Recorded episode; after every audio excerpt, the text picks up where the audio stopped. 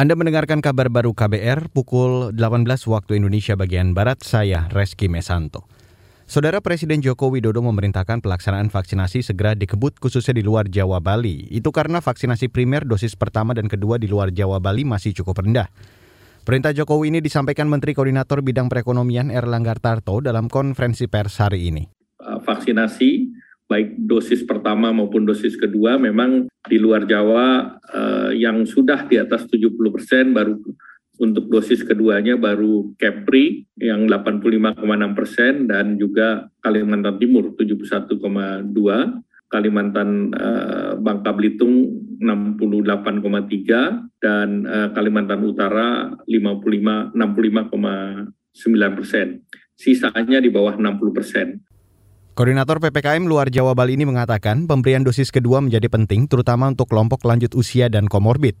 Kata dia, Presiden juga menginstruksikan vaksin dosis ketiga atau booster juga segera dipercepat. Tujuannya agar tidak terjadi keparahan akibat COVID-19 varian Omikron. Sementara itu, Satuan Tugas COVID-19 Banyuwangi menutup gerai rapid test antigen tak prosedural di sekitar Pelabuhan Ketapang, Banyuwangi. Sedikitnya ada 8 gerai yang resmi ditutup hari ini. Juru bicara Satgas COVID-19 Banyuwangi, Amir Hidayat beralasan, penutupan dilakukan lantaran pemilik gerai tak kunjung mengurus izin dan rekomendasi meski sudah diberi keleluasaan. Dulu saya ingin memastikan bahwa yang di luar yang diberikan rekomendasi dan izin itu semua kita minta untuk ditutup. Sudah rekomendasi hanya ada tujuh. Ada banyak. Yang ini misalnya sebagai contoh, SDM-nya kurang. SDM-nya oh. SDM kurang. Saya bekerja 24 jam kalau bekerja 24 jam, maka harus ada enam orang analis di setiap shiftnya. Itu tadi juru bicara Satgas COVID-19 Banyuwangi, Amir Hidayat.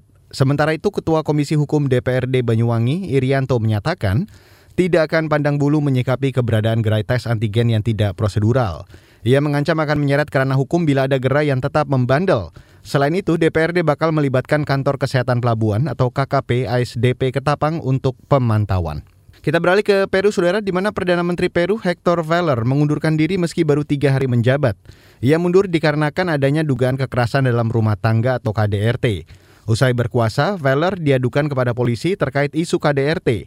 Perdana Menteri Peru Hector Valer diduga kerap melakukan kekerasan seperti menendang, meninju, dan menjambak rambut dari istri dan putrinya. Istri Valer sendiri telah meninggal pada 2021. Meskipun mengundurkan diri dari jabatannya, Perdana Menteri Peru Hector Valer membantah tuduhan KDRT tersebut.